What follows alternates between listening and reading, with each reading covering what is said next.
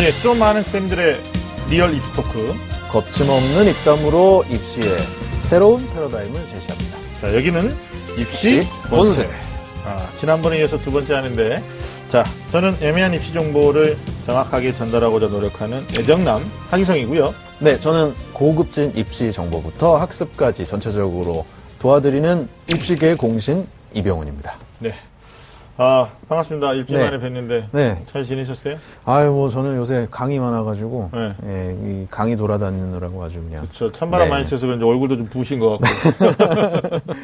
어, 저기 첫 방송 이후에 좀 주변 반응 어떻습니까? 어, 뭐 주변에서 이렇게 재밌는 입시 방송은 처음이다. 음. 어, 앞으로 더 기대가 된다. 아. 특히 이제 하 소장님과의 어떤 케미가 예. 어, 죽음이다. 라는 평가가 너무 많아서 그렇군요. 감사히 예, 음. 받고 있습니다. 저는 개인적으로 뭐 그 우리 TBS 상담받고 대학가자를 2011년부터 했는데 어 느닷없이 너 방송하냐 이런 사람이 많으셨더라고요. 그러니까 네. 이게 패널로 참여하는 때하고 이게 MC를 한다라는 것에 대한 막중한 책임감이 좀 다른 것 같아요. 그렇죠. 그래서 어, 지난주 방송을 보면서 글쎄 주변 분들은 뭐 잘한다, 아 좋다, 재밌다 하지만 또 한편으로는 야 저 부분은 좀 더 우리가 더 많은 얘기를 했으면 좋았을 텐데 음. 네네. 음. 뭐 이런 아쉬움도 좀 있었습니다. 어, 두 번째 방송 오늘 하는데 어떤 각오로 오늘 오셨나요? 어, 이게 입시라는 게 사실 음. 그 부모님이나 학생들마다 정보에 대한 배경 지식의 양이 너무 격차가 커요. 음. 그렇죠. 네, 그래서 진짜 잘 아시는 분들은 뭐 입시 컨설턴트를 뺨치시는 어머님도 계시고 맞아요. 그렇지 않고 반대로 진짜 이 뭐 표준 점수가 뭔지도 모르고 음. 도대체 등급이 몇 등급까지 있는지도 모르는 부모님도 계시거든요. 예. 그런 부분들이 다 이 방송을 통해서 음. 충분히 해소될 수 있도록 정말 쉬운 기초부터 고급 정보까지 네. 드릴 수 있도록 진짜 이 방송 준비하느라고 네. 매주 매주 열심히 공부하고 있습니다. 아 진짜 우리 저희 저는 개인적으로 이제 이병호 선생님 사무실에 한번 갔었는데 오 정말 열심히 공부하고 있어요. 저한테도 굉장한 자극이 됐습니다. 저도 열심히 해야 되겠다는 생각이 들고 동시에 아, real이라는 말의 부담감도 좀 느끼고 네. 예, 그리고 이 방송을 시청하시는 학부모님도 학생들의 어떤 입시 정보에 대한 갈급함이나 수준이 또 다 다르기 때문에 그렇죠. 우리가 또 우리끼리 떠들면 안 된다라는 아, 맞습니다. 예, 재미도 쫓아야 되지만 또 리얼도 얘기해야 되고 음. 그리고 또 신선하고 따끈따끈한 정보도 줘야 되고 세 마리 토끼를 네. 한 번에. 이런 스트레스 때문에 살이 빠져야 되는데요. 네. 우리도 다 지금 저희는 스트레스 받으면 부어요. 아 그런가요? 예. 더 먹기 건강- 때문에. 예. 자 본격적으로 입시 이야기 들어가기 전에 어, 요즘 입시에서 좀 어, 이슈로 볼 수 있는 큰 뉴스는 또 어떤 걸 얘기해 볼 수 있을까요? 뭐 아무래도 저 제 생각에는 두 가지인데요. 첫 번째는 이제 음. 아, 끝까지 봐야 되겠지만 아, 특목자 사고 의 음. 경쟁률이 낮아지고 있다. 네. 물론 아이들 숫자도 감소하고 그렇죠. 음. 뭐 경제적인 부분도 아마 무시할 수 없을 겁니다. 거기다가 아, 이런 특목자 사고의 인기가 왜 주는가를 곰곰이 생각해 보면 또 아 학생부 종합이라는 제도 예, 이런 수시의 확대 이런 음. 그렇죠. 것들도 무시할 수 없구나 네. 하는 이런 측면이 하나가 있고요. 예. 어, 최근에 또 여러 가지 굵직한 사건들 덕분에 특기자 전형에 대한 관심과 이해도가 상당히 올라갔다. 네. 그래서 이런 두 가지를 좀 정리해 볼 수 있겠습니다. 네. 입시 뉴스에도 우리 학부모님들 좀 많이 관심 가져주 시고요. 그래서 저희들이 떴습니다. 어, 꽉 막힌 입시 전략부터 수준별 입시 정보까지. 네, 매주 금요일 밤 9시 입시 본색이 여러분들에게 입시에 관련된 A부터 Z까지 확실하게 알려드리겠습니다. 자, 그럼 오늘 또 달려볼까요? 입시라면 좀 안다는 어, 쌤들의 real 입시 talk. 입시, 입시. 본색!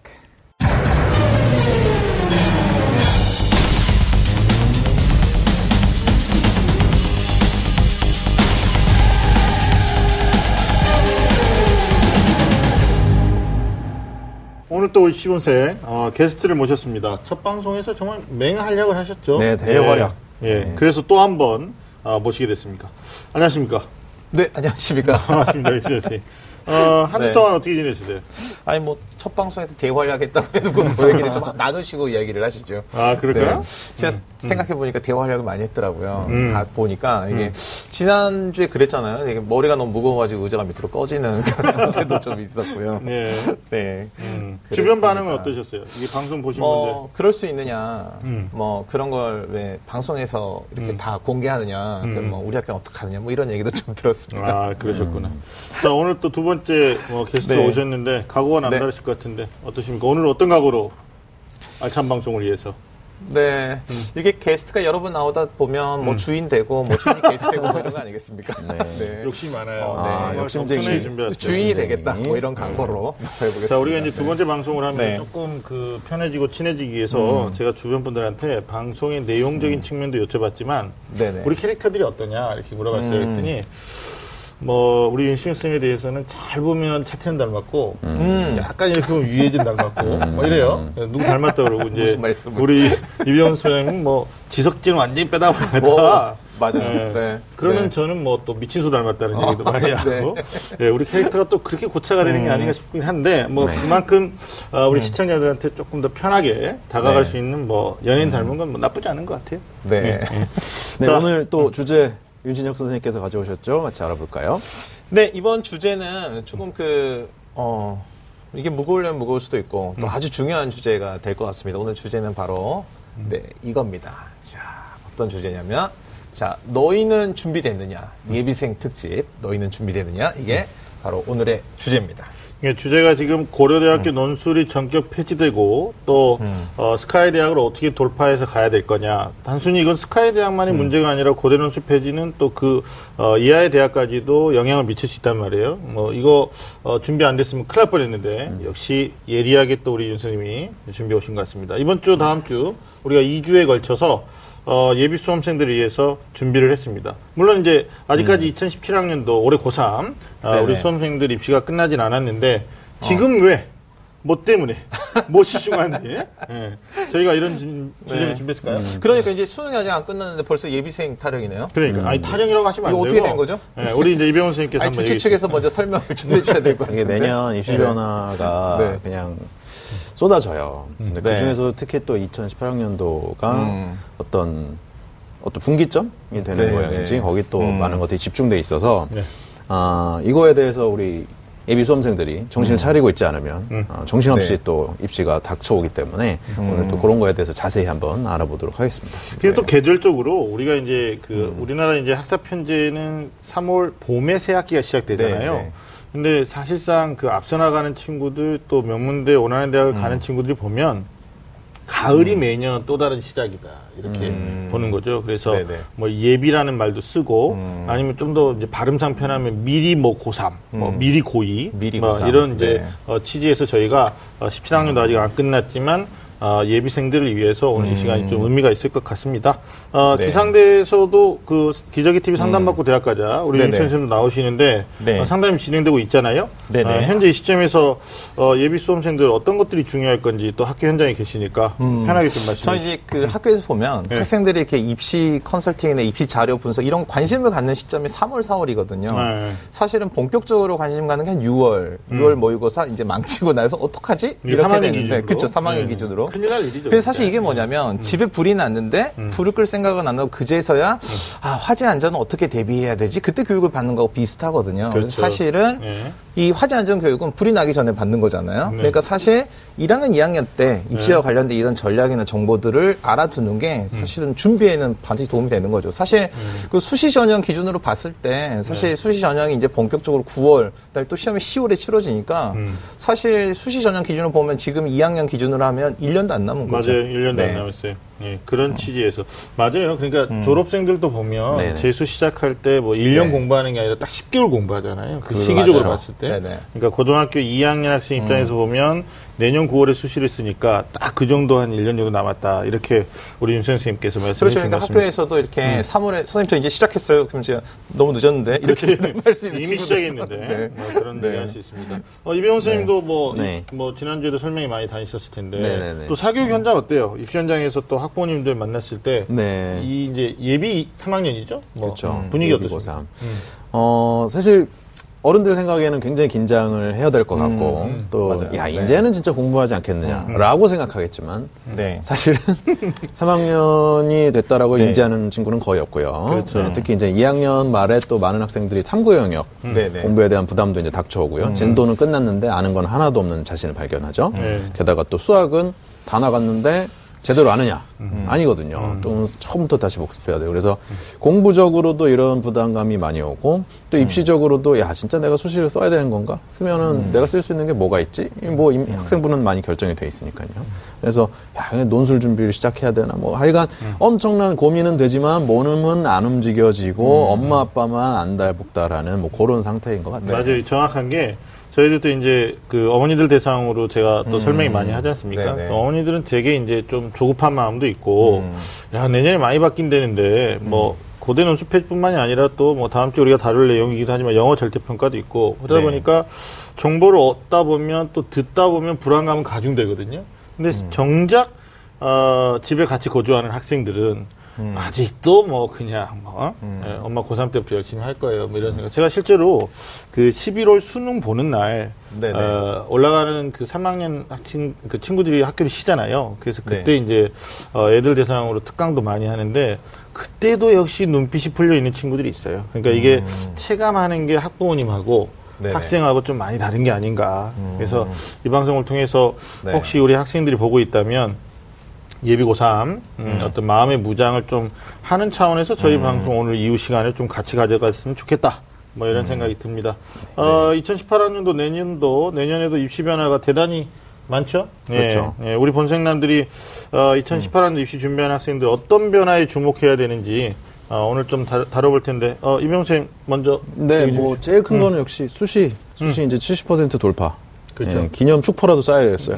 네. 10명에 7명은 수시로 간다. 네. 근데 학생들 마음속에는 네. 여전히 그냥 꾸역꾸역 공부에 대해서만 생각을 그렇죠. 하는 경우가 많죠. 그래서 그렇죠. 어, 수시 늘어나는 거 음. 좌시해서는 안 된다. 음, 음. 또 다른 거뭐저 있을까요? 아까 들고 오신 거 예. 네, 뭐 아까 고려대 네네. 어, 논술 전격 폐지되는 부분도 있고 네네. 그다음에 이제 수능 영어 정, 영어 영역이 절대형 그 평가로 바뀌는 네네. 부분들 네. 예, 그런 것들 어, 다 알고 네. 있는데 뭐 너 얘기해봐라 이런 표정을 아니 앞에서 다 이야기해놓고 네. 뭐 이제 사실 또 이런 것도 있거든요. 네. 그 국어 같은 경우도 그 수능 그 선택형 수능이 폐지가 됐잖아요. 수준별 수능이 네. 폐지가 그렇죠. 됐죠. 그래서 그 국어가 이제 통합으로 실시가 되고 올해 그다음에 내년도에 이제 이게 자리매김을 하면서 실제로 이제 변별력에 어떤 영향을 미치는가 이런 그렇죠. 것도 사실 입시 변화에서 굉장히 주요한 점이라고 그렇죠. 할수 우리가 있습니다. 그 영어 네. 때문에 미치는 여러 가지 파장은 네. 다음 주에 한번 본격적으로 파헤쳐 보기로 하고요. 네네. 또그 소프트웨어 특기자 전형이 예년보다 한 10배 정도 네네, 예. 증가하죠. 컴퓨터 예. 프로그래밍. 그렇죠. 네네. 예, 그런 부분들이 이제 뭐 2018학년도에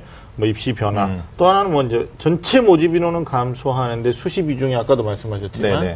계속 늘어나고 그 가운데서도 이제 학생부 종합 전형이 좀 많이 네네, 늘어나죠. 네. 예, 상대적으로 논술이나 특기자 전형은 줄어드는 것을 뭐 내년도 음. 입시 변화의 핵심적인 요소라고 좀 볼 수가 어, 있을 것 같습니다.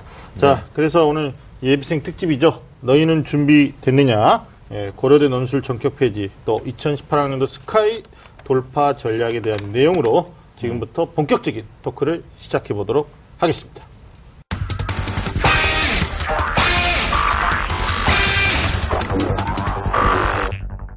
네, 어, 지난해 10월이었죠. 고려대가 느닷없이 어, 그래도 논술 전형으로 많이 뽑고 있었던 대학인데 갑자기 이제 전격 폐지를 예고하고 올해 3월에 학정 발표를 했습니다. 사실 그 10월에서 3월까지 올 때 정말 많은 학부모님들 학생들이 정말 폐지하는 거냐 네네. 아, 말들이 많았었는데 뭐 기존에 고대 목표하고 있었던 친구들이 논술 전형 준비하고 있었던 친구들이 있을 거란 말이에요. 그렇죠. 좀 황당한 거죠. 그런데 많이 당황하기도 했을 거고 사실 또이 문제를 놓고 어, 자기 소속 고등학교 유형에 따라서 유불리를 많이 생각합니다. 예를 들면 이제 특목고 다니는 학생이나 자사고 음, 네네. 아니면 일반고 다니는 학생들 특히 이제 특목 자사고 학생들은 내신 성적이 구조적으로 안 좋기 때문에 네. 뭐 고려대를 수시로 들어갈 수 있는 방법 가운데서 뭐 고교 추천 전형 이런 것좀 어렵잖아요. 네네. 그래서 네. 논술 전형에 대한 파일을 조금 자기 걸로 인지하고 있었는데 갑자기 또 폐지하니까 물론 이제 윤시영 선생님 그러면 뭐 저기 일반고에 계시긴 한데 어때요? 제가 일반고 입장부터 한번 얘기 들어보면 학생들 반응은 어떻습니까? 너 고대 논술 폐지에 대해서. 그, 그, 고대 논술 폐지가 되면 학생들 입장에서는 사실 이렇거든요. 논술 전형이라는 게 수능 최저학력 기준을 맞추면 내가 이제 내신이나 아니면 학생부 종합에서 뭔가 특별한 어떤 기록이 없거나 이런 게 없어도 내가 한 번에 이렇게 승부를 볼 수 있는 전형. 그러니까 나에게 역전의 카드가 하나 남아있다. 뭐 그렇죠. 이런 의식을 좀 가지고 있는데. 아무 생각 없이 네, 생각하고 맞아요. 살지 않고 네. 살던 대로 생각하는 네. 아이들한테는 네. 역전의 유일한 기회였던 거죠. 근데 이제 일반고 학생들 입장에서는 그러면 우리한테 이제 아주 중요한 카드 한 장이 없어 지는 거 아니냐, 음. 뭐 이렇게 생각을 하는 거죠. 그렇죠. 네, 어. 좀 부담이 될 거라고 부담이 생각합니다. 되죠. 근데 이병 그게 꼭 선생님도- 자신의 카드라고 생각하는 거는 또 네. 뭐별 문제예요. 왜냐하면 이게 논술이라는 게 음. 하루 이틀 그냥 대충 공부해가지고 준비할 수 있는 게 아니기 때문에 진짜 네, 심화 네, 학습하고 네. 평소에 자기가 자기 주도적으로 학습 능력을 네, 네. 키워야 이게 대응할 수가 있잖아요. 그래서 그렇죠. 어, 여기에 대해서 또 일반고는 그런 생각을 가지실 수 있고 특목자습고 다니는 애들은 음. 뭐두 부류인 것 같아요. 아예 원래부터 수시 다른 쪽을 착실하게 준비하는 아이들이 많으니까 특목고에는 그런 아이들은 네네. 뭐 논술이 없어지든지 말든지 상관없는데 음. 음. 어, 특목자사고에서도 또 하위권 내신인 친구들이 있잖아요. 네네네. 걔네들한테는 사실 기회박탈이. 예 이게 맞아, 기회 박탈이 하위권일 되는 수밖에 거죠. 없는 내신들도 있거든요. 모두 다 만점 받은 아, 애들 그럼 뭐그 우리 친구들이 있기 때문에. 또 네, 맞아요. 1등급이 있는 건데 네네. 사실 뭐 수험생이나 학생들도 당혹스럽지만 입시를 지도하시는 현직에 계신 선생님들도 그렇고 네. 어. 뭐 사교육 얘기는 안 할 수가 없어요. 우리가 real talk니까. 네네. 아, 뭐 논술 시장 이거 어떻게 되는 거냐. 뭐 논술학원의 원장님들은 뭐 저만 보면 물어보시고 이거 어떻게 해야 되느냐 말했는데 사실상 이제 고대가 확정을 했고요. 뭐 또 내심 이 그 폐지안이 언제까지 가느냐를 좀 조심스럽게 물어보는 예, 아, 그런 복귀할 이제, 것이다, 다시. 어, 다시 복귀할 수도 있는 거 아니냐. 뭐그 모든 정점을 내년 대선에 두고 있는 엄마도 있어요. 근데 사실 이제 음. 이렇게 생각해야 될 게 고려대학교가 논술 전형을 폐지했는데 이 인원이 어디로 갔느냐 이게 그렇죠. 사실 굉장히 중요한 거잖아요. 근데 지금 하기 선생님 말씀하셨던 것처럼 고대 논술 전형 폐지해서 인원이 어디로 유입되냐면은 고교 추천 학생부 교과 전형에 한 400명 정도가 유입이 돼서 그렇죠. 한10% 정도가 선발이 되는 거고요. 네. 그다음 학생부 종합 전형에서 인원이 한 두 배 정도 그다음에 그 일반에서도 학생부 종합에서 인원이 한 두 배 이상 전형으로, 늘었으니까 그렇죠. 예, 예. 그러니까 전체적으로 종합 전형은 두 배 늘고 또 교과 전형은 살리고 뭐 이렇게 된 거죠. 그럼 이게 네네. 결정 왜 이렇게 한 걸까요? 성내가 네. 뭐라고 생각하세요? 국내 고려대학교의 입장을 네. 우리가 또 뭐 들여다 봐야 되는데 뭐 음. 사실 공교육 정상화에 기여해 보겠다. 그러니까 학교 일선에서 가르칠 수 없는 논술 교육을 가지고 학생들 음. 네, 평가하는 것에 대한 무리도 있고 네, 어, 네. 그다음에 이제 고대는 이 고교 추천 전형들의 전형 요강을 들어가 보면 어, 음. 최장력 기준으로 수능을 본단 말이에요. 서울대하고 좀 다르게. 그러니까 학교 내에서 우수한 집단이 전국에서 분포돼서 올라오지만 결국은 네네. 국가고시라고 하는 수학 능력에서 안 되는 애들은 다 쳐낼 수 있으니까 아, 좋은 인재를 뽑아낼 수 있다라는 안도 있을 수 있겠죠. 뭐 아, 우리가 이제 뭐 사담이긴 합니다만 진짜 많이 물어보세요. 왜 고대는 논술을 갑자기 폐지했느냐? 상위권 대학에서 네네. 그동안 연세대랑 같이 어깨를 나란히 했었는데 음. 또 이런 염려도 하는 분들도 있어요. 그러니까 실제로 아까 말씀하셨던 네네. 특목 자사나. 아, 일반고 아니면 고등학교 때 지나치게 방황했던 친구들이 내신이 네. 불리하잖아요. 그러면 네네. 고대 들어갈 수 있는 출구가 없어져서 상대적으로 연세대가 반사 이득을 보는 거 아니냐. 아, 뭐 이런 거. 그래서 실제로 연세대는 또 논술 날짜를 수능 이후로 바꾸면서 상위권 학생들한테 부담을 덜어주는 거죠. 뭐 어떻게 네네. 덜어주는 거냐면 수능 전에만 봤었는데 사실 수능 전에 연세대 본다라는 건 우리 대학 꼭 올 사람만 쓰라는 얘기잖아요.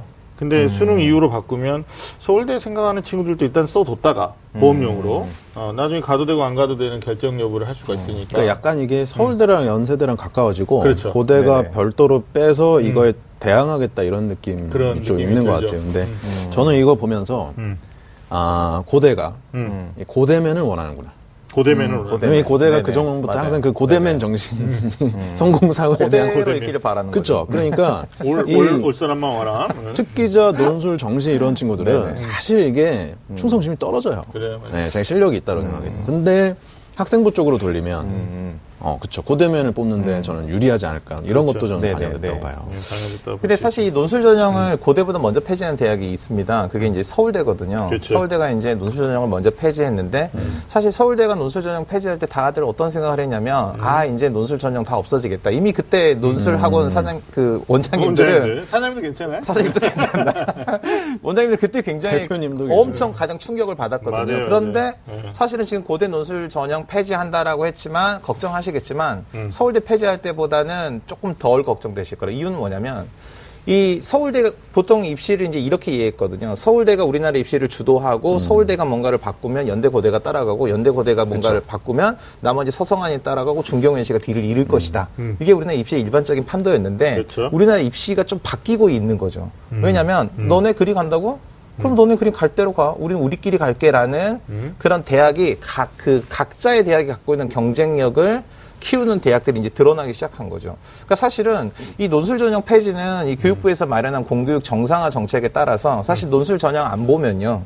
적성고사 전형, 대학별고사 전형 안 보면 대학에 적게는 2억에서 많게는 20억 정도를 지원을 해주는데 네. 안 받겠다. 음. 우리 우리대로 봤어요. 뽑겠다. 뭐 이런 얘기 하거든요. 네. 그 저는 이거 딱 보면서 음. 진짜 궁금했던 게 고대가 한 연간 54억 정도 수시에서 네네. 수입을 내는데 네. 그 중에서 논술이 34억입니다. 그렇죠. 음, 논술이. 거의 그러면 뭐 34억을 포기한다. 네. 물론 이제 이거를 어, 학생부 쪽으로 돌려가지고 전형률 수입을 커버하겠지만 그래도 네네. 분명히 줄어들 거거든요. 그러면 그거는 추천위원회 제한이 있으니까. 근데 어떻게 해서 이걸 했느냐 말씀하신 대로 그 고교 정상화에 대한 네네, 지원금이 네. 정부에서 나오더라고요. 맞아요. 그걸 보니까는 네네. 고대가 그 top 3예요. 음. 3위입니다. 그래서 평가에- 한 평가 그렇죠. 예. 10몇 억 정도, 16억인가를 타요. 네네네. 그 정도. 굉장히 많이 그러니까 받는 그걸로. 커버하고 네. 어, 학생부 쪽에서 또 전형료가 받으니까 음. 금전적으로 논술 폐지한다고 해서 크게 크게 손해를 안 봐요. 대신에 음. 그걸로 인한 고대 이미지가 향상이 되죠. 아, 이 맞아요. 학교가 네네. 교육 혁신을 추구하고 네네. 정말 아이들을 위한 교육 정책을 네. 펴는구나 이런 거. 또 뭐, 토목저서고 애들 음. 그 고교 추천해서 네. 받을 수 음. 있잖아요. 그렇죠. 그러니까 이게 원투로 꼭 나눠져 먹고 알 있으니까. 먹고예요. 이미지도. 좋아지고 그 고대가 이게 갖고 뽑고. 있는 이미지가 있잖아요. 이렇게 연대는 이렇게 홈페이지에 들어가도 이렇게 파랗거든요. 그래서 파래서 글로벌 리더 막 이런 느낌인데 고대는 우리나라 민족 막 이런 네, 느낌 있잖아요. 어, 막걸리. 네네. 그래서 이게 그 국가 정책이나 이런 네. 거에 조금 뭐 그런 것도 있지 않았을까 뭐 이런 생각도 듭니다. 그래요. 뭐 논술 전형 폐지에 따라서 속한 학교의 이익과 불이익의 어떤 역학관계를 학생들이 많이 생각할 수 있는데 사실은 또 소비자 입장, 우리가 소비자라는 네네. 표현을 좀 쓰자고요, 토크니까. 그러니까 네네. 학생이나 학부모님들은 소비자 아닙니까? 그렇죠. 예, 소비자 입장에서 보면 아 그래도 역전을 노릴 수 있는 전형이 상위 대학에서 사라져 버리는 거기 때문에 음. 심리적인 박탈감도 좀 있을 수도 있어요. 음. 그리고 그게 어, 예고는 했습니다만 이들이 음. 중학교 3학년 올라갈 때 예고한 게 아니라 네네네. 작년 이제 어, 10월에 맞아요. 예고하고 네네. 음. 바로 시행을 하기 때문에 사실 여기에 이제 역분리 어떤 피해를 당하는 학생들도 반드시 음. 어, 존재할 것이다라고 보는 거고 그게 이제 어, 자동 연쇄적으로 밑에 뭐 밑에란 표현이 좀 그렇지만 음, 음. 어, 이제 하위 대학까지도 파장이 좀 있을 것이다라는 걸 우리가 얘기를 조금 어, 정리할 수 있을 것 같은데 어뭐 아까 이제 이병훈 선생님도 얘기하셨는데 이제 걱정도 뭐그 음. 다른 대학에 영향을 주는 부분 제가 바로 네네네. 이어서 받았는데 여섯 개 대학은 이제 논술을 유지하는 네, 거죠. 이제 네, 주요 그렇죠. 주요 여섯 개. 그러니까 전 이제 정확하게 얘기하면 아, 전국의 4년제 대학교가 요새 198개 정도 있죠. 우리가 다 세보진 않았지만 네네. 네, 그 정도 있는데 어, 논술을 2018학년도에 보겠노라고 하는 대학이 31개 네네. 대학이에요. 아직 세보지 않았는데 뭐 있겠죠 했는데 198개. 네, 맞아요. 아니, 우리가 이제. 확실하냐 그렇지 않느냐에 네네. 대한 얘기를. 하면 오늘 좀 까칠한데. 아니, 아니. 음, 네네. 식사부터 하셔가지고. 그러니까 음. 그래서 네. 여섯 개 대학 우리가 주요 여섯 개 대학 그러면 네. 이제 서울대, 고려대를 뺀. 어, 연세대라든지 뭐 서강대, 성균관대. 한양대, 뭐 이하대, 중앙대 음. 전부 이제 어, 논술을 보는 걸로 뭐 이렇게 네. 된것 같아요. 어, 어떻게 보세요? 다른 대학도 논술을 폐지할 거다 아니면 음. 어떤 대학이 폐지할 것 같은지 뭐 논술도 가르치는 입장에서 쓰니까 네, 그- 예측이 그- 되나요?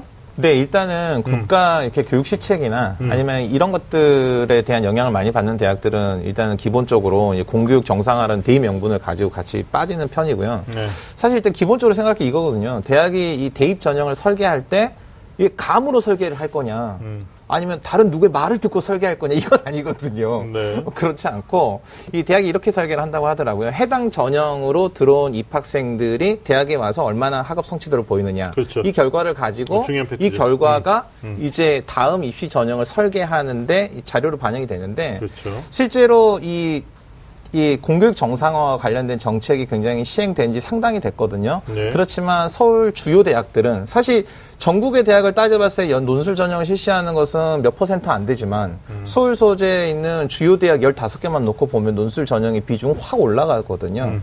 그러면 상위권 대학을 지원할 수 있는 학생들 음. 수준에서는 논술 전형으로 선발된 인원이 대학에 와서 학업 성취도가 높고 논술 전형이 그런 학생을 선발하기에는 여전히 굉장히 훌륭한 도구다 이런 생각을 가지고 있을 거라고 생각합니다. 그래서 고려대가 논술 전형을 폐지했다고 해서 우후죽순처럼 따라서 논술 전형을 폐지할 것이다 이렇게 보기는 좀 어려워 보입니다. 그렇죠. 네. 그러니까 뭐 저는 저도 이제 기본적으로는 논술 폐지가 어렵다고 봐요.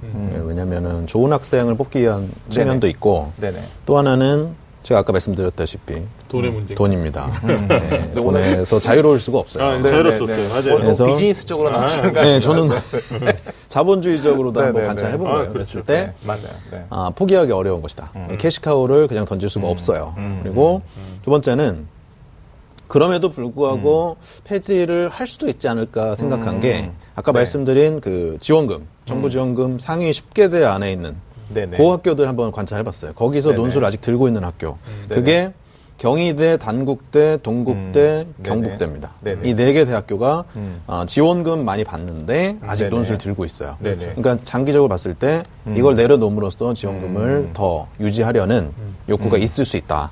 네, 그게 음. 경희대, 단국대, 동국대, 경북대였습니다. 그렇죠. 네. 아 근데 또 네네. 사실 뭐 이런 부분에서 원론적으로 다시 얘기도 좀 해볼 필요가 있는 게 네. 그럼 이제 우리 교육에서 공교육의 정상화, 학교 교육에서 아이들에게 음. 직접적으로 티칭이 어려운 논술을 폐지해 보자. 이게 이제 지난 정권에서도 교육부 장관이 계속 대학을 찾아내면서 네네. 종용했단 말이에요. 그렇죠. 네네. 예.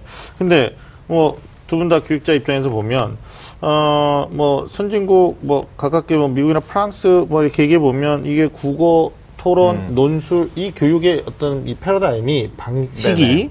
어, 학생들의 교육에서 절대적으로 나쁜 건 아니지 않겠어요? 방향성이라고 볼 수 있는 네. 거죠. 사실은 이게 그 지금 수능과 같은 선택형 시험, 그러니까 음. 다섯 개 중에 하나 고르는 거잖아요. 그러면 그런 형태의 이 선발 전형 시험에서는 이 학생이 얼마나 노력을 했는지, 얼마나 많이 문제 해결 능력이 상관없이 반드시 주사위가 개입될 수 있거든요. 어떤 학생이 이제, 연속해서 다섯 문제 정도를 찍어서 맞히지 말라는 보장이 어디 있냐는 네. 거예요. 네. 그분이 오셔가지고. 네, 그렇죠. 근데 오늘 거기다 다 쓰면 안 돼요. 그런데 이제 그 시험이 네. 이렇게 난이도가 있다고 생각해요. 그러니까 선택형 지필고사가 가장 이게 객관적으로 보이긴 하지만 이 가장 어떻게 보면은 객관적이긴 하지만 학생 능력을 평가하는 데 있어서는 조금 한계가 있고 음. 그다음 이제 논술 전형이죠. 음. 그다음이 가장 사실 난이도가 있는 시험 은 사실 구술 시험이거든요. 네. 그러니까 구술 시험이 사실은 이 논술 시험은 완전히 별개는 아니에요. 왜냐하면 논술에서 평가하고자 하는 학생들의 문제 해결 능력하고 창의적 사고 능력을 구술 시험에서 똑같이 평가합니다. 그러니까 사실은 뭐 논술 시험의 이 사고력 중심의 이 시험의 패턴만 바뀐 거지 사실 본질은 사실 바뀌지 않은 거죠. 네네. 그러니까 논술 교육은 네네. 어, 앞으로 좀 우리가 미래지향적으로 보면 맞습니다. 네네. 가야 하는 교육 중에 하나가 될 수도 있다. 방향성일 수밖에 없는 거죠. 그렇죠. 근데 저는 조금 다르게 보는 게 네네.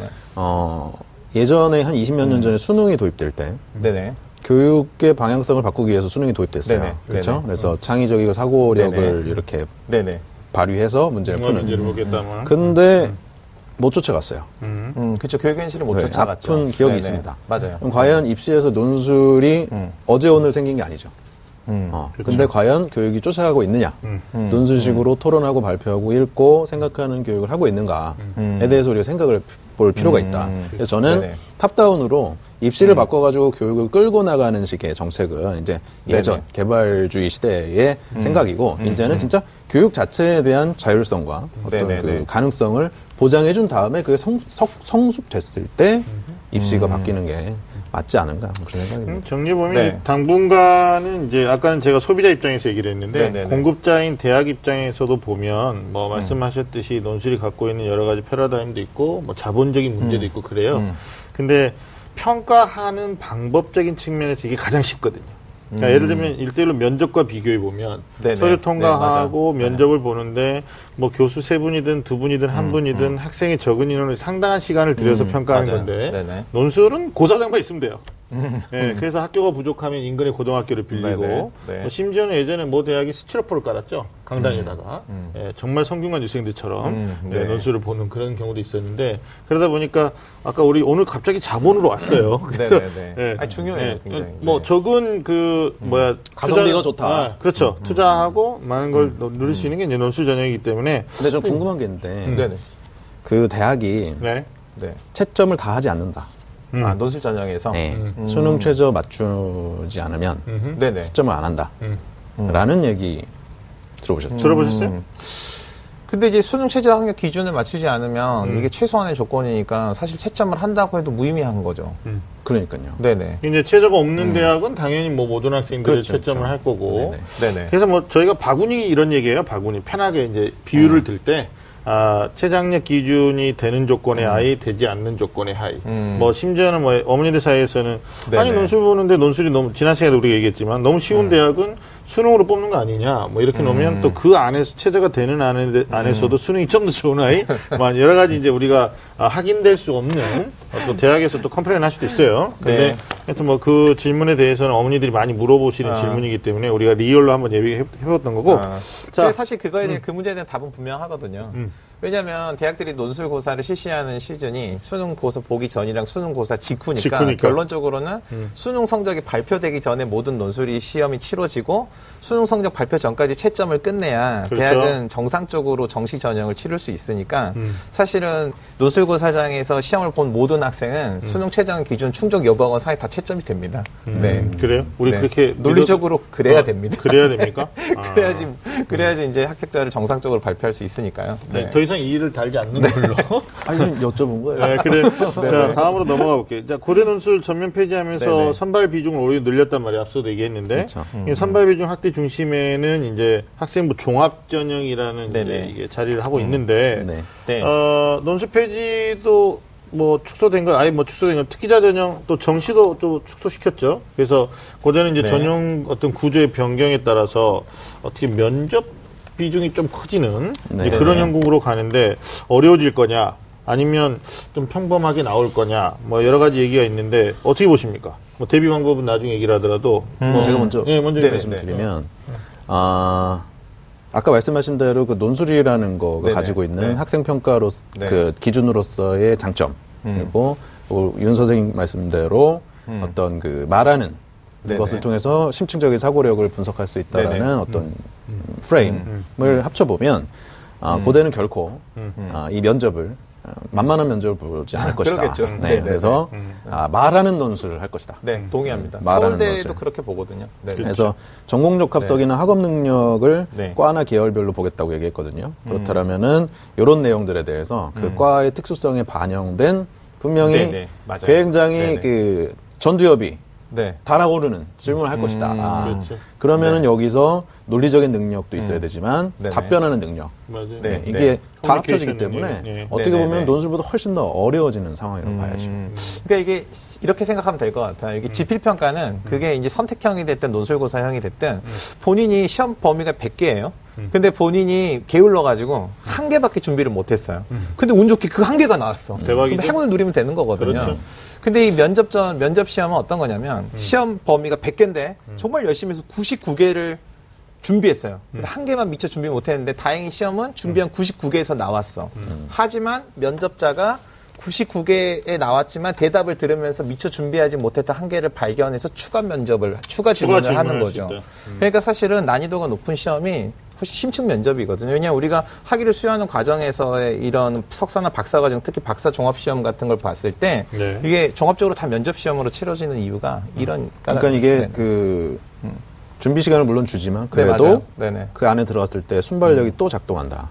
네네. 그런 거지 않습니까? 그렇죠. 이병현 선생님 뭐 부연하면 이제 어, 지난 6월 달에 고대 입학처장 인터뷰 내용이 기사에 떴었어요. 네네. 이제 우리는 뭐 서울대하고 달리 수능 체제를 모두 적용하기 때문에 네네. 어, 새로운 유형의 면접이 될 수는 있지만 음. 어떤 교과 지식을 검증하는 구술 면접 형태는 아닐 수도 있다. 음. 뭐 이렇게 했기 때문에 오히려 또 불안감은 더 가중될 수 있는데 우리가 좀 면접에 포커스 맞추면서 제가 좀 분석을 해봤어요. 이제 음. 어, 2017학년도에 학교장 추천 전형이 이제 내년 2018학년도에는 고교 추천 온이 되는데 네네. 그 모집 요강에 드러나 있는 그대로만 표면화된 것만 저희가 분석을 해보면 네네. 자 2인 이상의 면접위원이 본교 인재상에 부합하는 기본 역량을 갖추고 있는지 심층적으로 평가한다. 이게 올해예요. 네네. 예, 근데 이제 내년에 어떻게 되냐면, 음. 자, 2인 이상의 면접위원 동일해요. 그리고 제출한 서류 학생문화 추천서나 자기소개서 내용을 확인하고, 본교 인재상에 부합하는 역량을 갖추고 있는지 평가한다. 그러니까 심층이라는 말을 지금 뺐어요.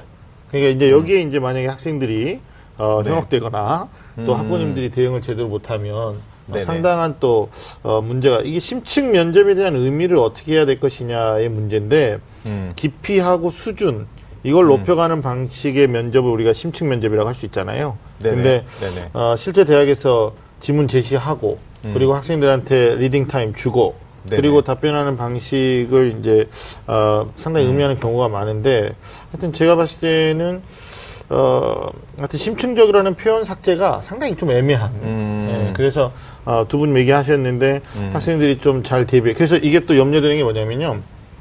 융합형 인재 전형이 또 고교 추천하고 일반 고교 추천 투하고 일반 전형으로 바뀌었단 말이에요.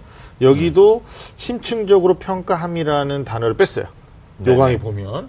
그런데 사교육에서는 또 지금 어떻게 하고 있느냐. 어, 고대 논술이 빠진 만큼 네네. 또 다른 사교육의 시장에 면접이 또 등장할 것이다. 그쵸. 예, 네. 대비할 것이다. 실제로 그 자연계 수리논술 가르치는 선생님 중에 한 분은 어, 수리논술도 가르치시지만 이제 고대 심층반 개설하겠다. 음. 뭐 이렇게 사업 아이템을 네네. 저한테 얘기하는 경우도 있었어요.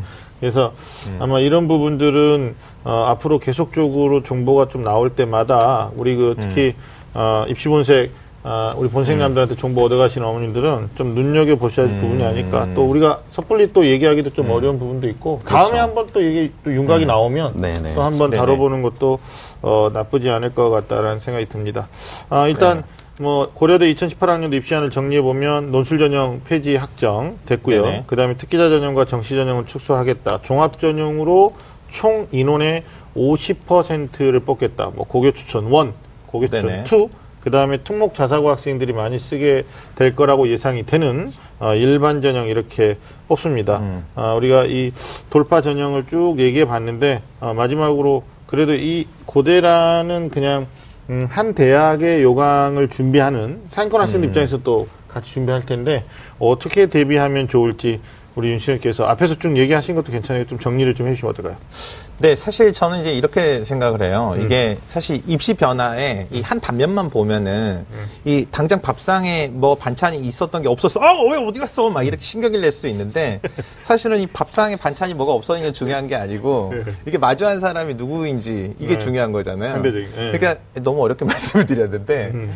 어, 이게 사실은 그 모든 대학이 어떤 방식으로 입시 전형을 치르든 입학처장이나 입시 책임자가 나와서 하는 말은 똑같아요. 교육과정 평가원 원장도 매년 똑같은 얘기 하거든요. 이게 뭐냐면 교과서를 중심으로 공부하는 학생이 정상적으로 교육과정을 중심으로 공부하는 학생은 누구나 풀 수 있도록 문제를 출제했다는 모든 대학과 네. 교육과정 평가원의 네. 근본적인 출제 원칙이거든요. 네. 그러니까 사실은 입시 변화가 딱 바뀌어서 어 논술 폐지됐어. 그러니까 논술은 치우고 일단 전형 뭐 면접이야. 그럼 지금부터 말하기를 거울과 나랑 해야 되나? 이렇게 생각하면 안 되는 거죠. 그러니까 학생들이 그러니까 기본적으로는 교육과정에 있는 어떤 지식적인 내용과 함께, 그러니까 7차나 2009, 2015 교육과정에 가지고 있는 방향성으로서 사고력을 중심으로 하는 암기된 지식이 아니라 자기 스스로 그 지식을 가지고 사고를 통해서 문제를 해결하는 능력을 키우는 이런 본질적인 공부를 한다면 사실 대입 전형 어떻게 바뀌어도 사실 근본적으로 대처할 수 있다고 저는 생각합니다. 근데 제가 네. 네, 비즈니스적으로 또 말씀하신 거죠. 이건, 이건 아니까요? 아니까요. 저는 학창 시절을 떠올려 보면 네. 네네. 그렇게 공부하는 게 뭔지 네. 몰라요. 어떻게 하면 그렇게 공부하는 것인지에 대해서 알기가 음. 되게 어려워요. 어렵죠. 학생 입장에서. 그렇죠. 그러다 보니까 이제 사교육에 의존하게 되고 네네, 맞아요. 다른 도움을 네네. 구하는데 저는 그렇게 봅니다. 음. 아, 우선은 제 생각에는 우리 윤신혁 선생님처럼 네네. 학교 선생님들의 어깨가 엄청 무거워졌다고 봅니다. 음. 그러니까 요새 이제 입시 컨설팅 하시는 분들 얘기를 종합해 보면 음. 학생부 종합에 있어서 음. 옛날 입학사정관제 시절이 아닌 학생부 종합으로 오면서 네. 아무리 비교과를 이렇게 막 지지고 볶고 정말 엄청나게 컨설팅을 네네. 해도 네. 결국 기본적인 학교의 교과 성적이 받쳐주지 않으면 다 음. 떨어지더라. 그럼요. 네. 음. 하기 때문에 학교에서의 내신 성적 받는 거 그리고 음. 아, 그거와 아울러서 학교 선생님들과 함께 손잡고 그 비교과를 이렇게 조화롭게 하는 거 이게 제일 일단 저는 중요하다고 보고요. 그 다음에 이제 이런 심층 면접 내지는 면접들에 대비하기 위해서 특히 남학생들 음. 특히 네. 생각이 조금 없고 즉흥적인 맞아요. 이 남학생들일수록 표현 능력에 문제가 그렇죠. 있어요. 뭔가 생각하는 거를 말할 수 있는 거에 네. 대해서는 저는 네. 그렇게 봐요. 그러니까 말하기 기술을 보는 건 아니지 않습니까? 네네. 그렇다면 이것도 학교에서 선생님하고 좀 해야 돼요. 그래서 그렇죠. 자기보다 지적 수준이라든지 사고력이 뛰어난 어른과 어떤 테마에 대해서 얘기를 나누고 논리를 전개해 보는 그게 결국에는 저는 면접의 연습이라고 보거든요. 그래서 네. 모든 것들이 이제는 학교가 주도권을 다시 사교육에서 뺏어올 수 있는 좋은 지금 환경이 조성되고 있다. 음. 요때 우리 학교 선생님들께서 조금만 힘을 내주시면 진짜 아, 공교육 정상화 될 것 같습니다. 책임감을 느끼고 부담을 느끼셔야 된다 이런 네. 말씀인데 넘기는 건 아니고요. 네, 네. 저도 이제 200% 네. 공감하는 게 네. 사실 이게 표현력 또는 의사소통 능력 음. 이런 게 이제 면접에서 주되게 평가하는 거거든요. 음. 뭐 그 안에 논리적인 음. 것과 그 안에 창의적인 것과 음. 그 안에 교과 지식을 바탕으로 하는 것은 뭐 아주 기본적인 거기 때문에 음. 근데 정말 요즘 친구들이 음. 표현력이 약해요. 그렇죠. 예. 또 소통 능력이 약해요. 근데 이제 소통 능력이 약한 친구들을 딱 보면 공부 잘하고 못하고를 떠나서 음. 부모님하고 얘기 잘 안 해요. 음. 예. 그 다음에 이제 진짜 어른들하고 잘 얘기 안 해요. 면접 준비하라고 그랬더니 자기들하고 잘 통하는 지네들끼리 하고 있는 음, 잡설. 친, 예, 친구들끼리 그냥 떠들다가 네네. 막 새우깡 먹다가 막 이렇게 끝나는 음. 예, 그런 이제 경우가 많은데 음. 정말 이병호 선생님 말처럼 이병호 선생님 말처럼 선생님들 또는 뭐 부모님들 뭐 이런 이제 뭐 학원에 가면 또 선생님도 있겠지만 네네. 그런 표현과 의사 자기 어떤 생각을 음. 전달하고 또 남의 이야기를 듣는 네. 사실 또 교수님들이 그런 데잖아요. 면접 보는 과정에서 네. 두 가지 미우는 형태가 있는데 음. 뭔지 못 알아듣는 애들 있어요. 무슨 이야기인데? 뭐야? 뭐 이런 애도 있고. 아니 그 수업 시간에 애들이 어, 그래서 그래요. 그래요? 수업 시간에 말하 어? 애들은 남자 애들은 시간 그런 게 아니라 어. 너 저기 뭐 다음 무슨 시간이야? 어? 일이 뭐? 에? 이런 애들도 있어요. 두 번째가 교수님들이 또 지적하는 게 끈기가 없어요. 음. 예, 그러니까 좀 어려운 질문이 나오면 이 들어온 출입문을 쳐다보는 거예요. 그러니까 음, 내가. 출입문을 본다라는 건. 나 네. 빨리 나가고 싶어요. 네, 이해가 우는 되는 애도 있고. 네, 우는 애도 아. 있고. 그러니까 아, 끈기 있게 네. 다시 되물을 수 있는 용기. 아, 뭐 예를 들면 음. 아, 정말 내가 긴장해서 교수님 말씀을 잘 못 이해했다. 음. 아, 저에게 있어 서 정말 중요한 면접이니까 다시 네. 한 번만 말씀해 주시면 네. 좋겠다. 뭐 이런 애들이 별로 네, 없다는 거예요. 네, 네. 그게 고3이 그게 되면 네. 진짜 뻔뻔한. 너무 뻔뻔하다고 근데? 그 능력이 아니, 되게 그럼요. 좋은 교수님들이 거죠. 높게 평가하고 그러니까 지금 말씀하신 자기 표현 능력과 의사소통 능력이 사실 이제 면접이 중요해지면은 사실은 그게 수단이니까. 그렇죠. 그러니까 수단이 통하지 않는데 생각이 나갈 수는 없는 거잖아요. 그래서 그게 이제 중요하지만 사실은 더 중요한 건 사실은 사고의 능력이 있다. 이건 꼭 짚고 넘어가야겠네요. 네, 아니, 네, 근데 네. 이제 마무리하는 네. 건 서울대 네네, 맞아요. 면접이 되게 어렵잖아요. 음, 근데 음. 거기 실제로 50% 이상은 네네. 거의 대답 못 한다. 음. 네, 그러니까 결국은 네네. 면접 능력은 어. 자기 생각을 전달하는 것인데 아, 네. 최근에 제가 마지막에 드렸던 말씀처럼 끈기 있게 마지막까지 좀 물고 늘어지는 네. 뭐 이런 음. 그런 것도 좀 물론 필요하죠. 마인드도 좀 네네. 필요하지 않을까. 아니 혹시 그것만 중요하다고 않아요. 있어요. 그리고 그걸 네, 하면서 네, 네네. 약간 또 시간을 벌어요. 음, 그렇죠. 네. 네. 이게 생각이 음. 바로 안 났을 때 또. 그런 질문을 던지면서 그리고 네. 친절한. 교수님들은 맞아요. 정답에 네. 가까운 걸 사례로 들어줘요. 그러니까 이렇거든요. 그렇죠? 이게 네. 기본적으로 면접은 이제 사람과 사람들의 의사소통이잖아요. 그러니까 네. 처음에 면접관들한테 딱 들어갔을 때 면접관들이 바로 딱 들어오자마자 1번 대답해봐 이러지 않거든요. 그렇죠. 딱 이렇게 서류 보면서 아 멀리서 왔네. 올 음. 때 어떻게 왔어? 이런 거 물어본다고요. 그러면 학생들이 뭐좀 의사소통 잘안 되는 애들은 잘 왔습니다. 뭐 이런 애들이 있는데 저 이런 애들이 있다고. 아 여기 오늘 대학 처음 와봤는데 음흠. 여기 너무 마음에 들어서 꼭 다니고 싶다는 생각하고 있습니다. 뭐 이렇게 대답할 수 있거든요. 네. 오케이, 좋습니다. 네. 자, 이제 지금까지 어, 2018 예비생 특집 네. 너희는 준비됐느냐? 아, 특히 고려대 어, 논술 전격 폐지와 관련해서 우리가 다양한 이야기를 나눠봤습니다. 많은 도움이 어, 됐기를 바라고요. 자, 지금 여러분은 지금 좀 아는 쌤들의 real 입시talk 입시 본색과 함께하고 계십니다.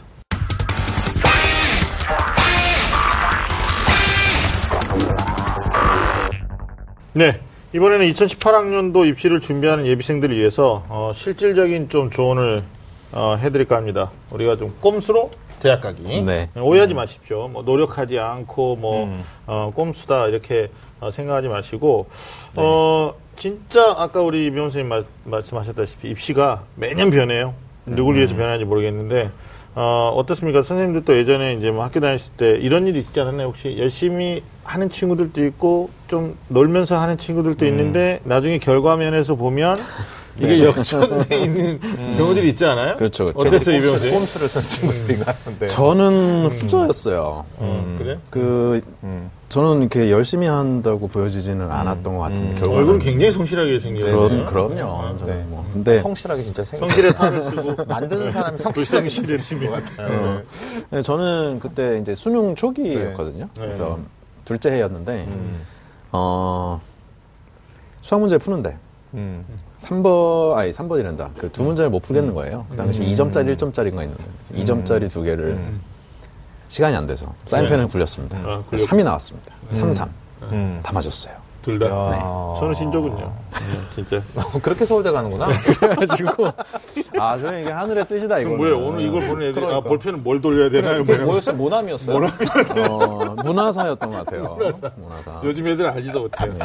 아니, 제가 왜 이 질문 드렸냐면, 그 학생들하고 학부모님들 이렇게 만나다 보면, 사실 노력한 것에 대한 대가가 좀 질서가 있었으면 좋겠다. 어, 그런데, 어, 수시 입시가 많아지다 보니까, 음. 진짜 역전되는 일들이 많아요, 지금. 네네. 누구는 뭐 자기소개서를 잘 써서 갔다 하더라. 뭐 확인될 수 없는 사실이지만. 그렇죠. 예. 음. 뭐 심지어 뭐 제주대학도 떨어질 만한 성적인데 뭐 연세대를 갔다 하더라. 뭐 이러니까 엄마들이 아 정말 우리가 모르는 비하인드가 어? 좀 본생남도 좀 얘기해줘야 되는 거 아니냐. 뭐 이렇게 이부 시간에 얘기하실 수 있는데 어 사실 이제 오늘 상위권 대학 얘기하지 않았습니까? 네네, 스카이 맞아요. 대학. 스카이, 네. 스카이 돌파 전략. 네. 아마 선생님 그 학교에서도 들으셨을 텐데 매년 보면 사실은 그 상위권 대학에서는 사실 네네. 꼼수 부리기가 쉽지 않잖아요. 맞아요. 예. 네. 근데 자연 발생적으로 나타나는 게 어떤 게 있냐면 음. 특히 이제 수시에서도 나타날 수 있지만 이제 정시 같은 데 가보면 음, 음. 어, 상위권 학과가 좀 비고 네네. 어, 네. 밑에 학과가 완전히 몰리는 그런 일들이 벌어지죠. 그래서 네네. 뭐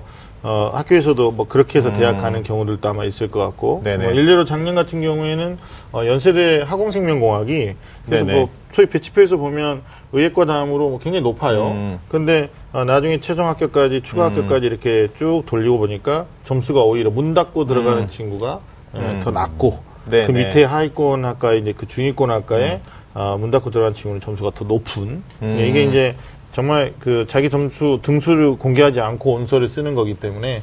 어, 이런 것들 또 어떻게 보면 이제 학생들 입장에서는 좀 억울할 수 있는 부분이죠. 그렇죠. 예. 그래서 저 이제 뭐저 음. 제자들 중에 이런 애도 있어요.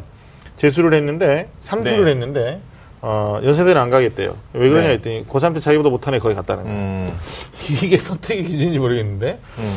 성균관대도 못 가겠대요. 왜냐하면 고3 때 네네. 사귀었던 여자친구가 거기를 갔대요. 이런 식으로 피하면 갈 대학이 없어지는 건데. 네. 예. 어떻습니까? 학교에서 네.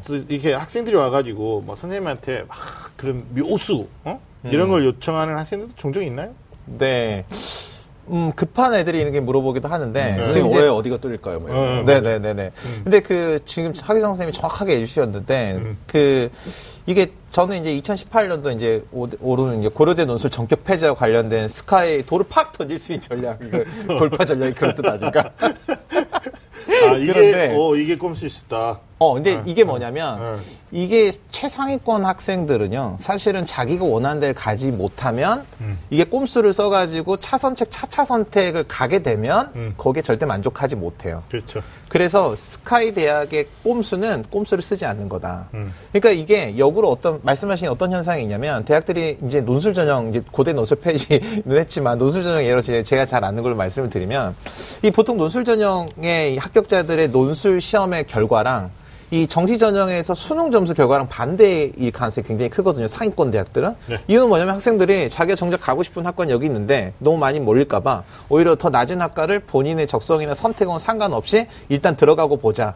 복전이라는 게 있지. 뭐 복수 전공 이런 게 있잖아요. 그렇죠, 그렇죠. 이런 걸 선택하고 간단. 말이에요. 예. 근데 실제로 뜯어보면 논술 전형 합격자들의 점수가 오히려 아까 말씀하셨던 것처럼 그 최상위권 그 거기보다 모집 단위보다 오히려 더 높은 경우가 이게 사실은 전부 다 꼼수를 부리다가 오히려 꼼수에 당한 일이 경우가 아닌가 뭐 이렇게 생각이 들어요. 그런 네. 경우도 있죠. 그러니까 네. 이제 소위 이제 서울에 있는 캠퍼스인데 같은 이름으로 지방에 있는 음. 거예요. 그럼. 이제 뭐 우리가 상위권이니까 연세대인데 음. 연세대도 서울에 있고 또 온주에도 있지 않습니까? 그다음에 네네. 고려대 있고 뭐 세종에 있고 음흠. 그래서 가끔 이제 정말 음. 어, 자기 이상은 상위권이었는데 최상위권이었는데 학생이 받쳐주지 않아서 음. 가끔 이제 학부모님들이 물으세요. 그럼 음. 뭐 연세대 온주를 가서 어, 음. 나중에 서울로 올라올 수 있는 방법은 없는 네네. 거냐? 네. 어, 자대학에 대한 뭐 편입 형태겠죠. 음, 뭐 음, 고려대로 가가지고 올 수는 없는 거냐 음. 이런 거 이제 물어보시는 분들이 있는데 또 실제로 올라오는 또 사례들도 있고요. 네, 예, 근데 맞아요. 네. 굉장히 어렵죠 그게 또 네네. 어, 어려운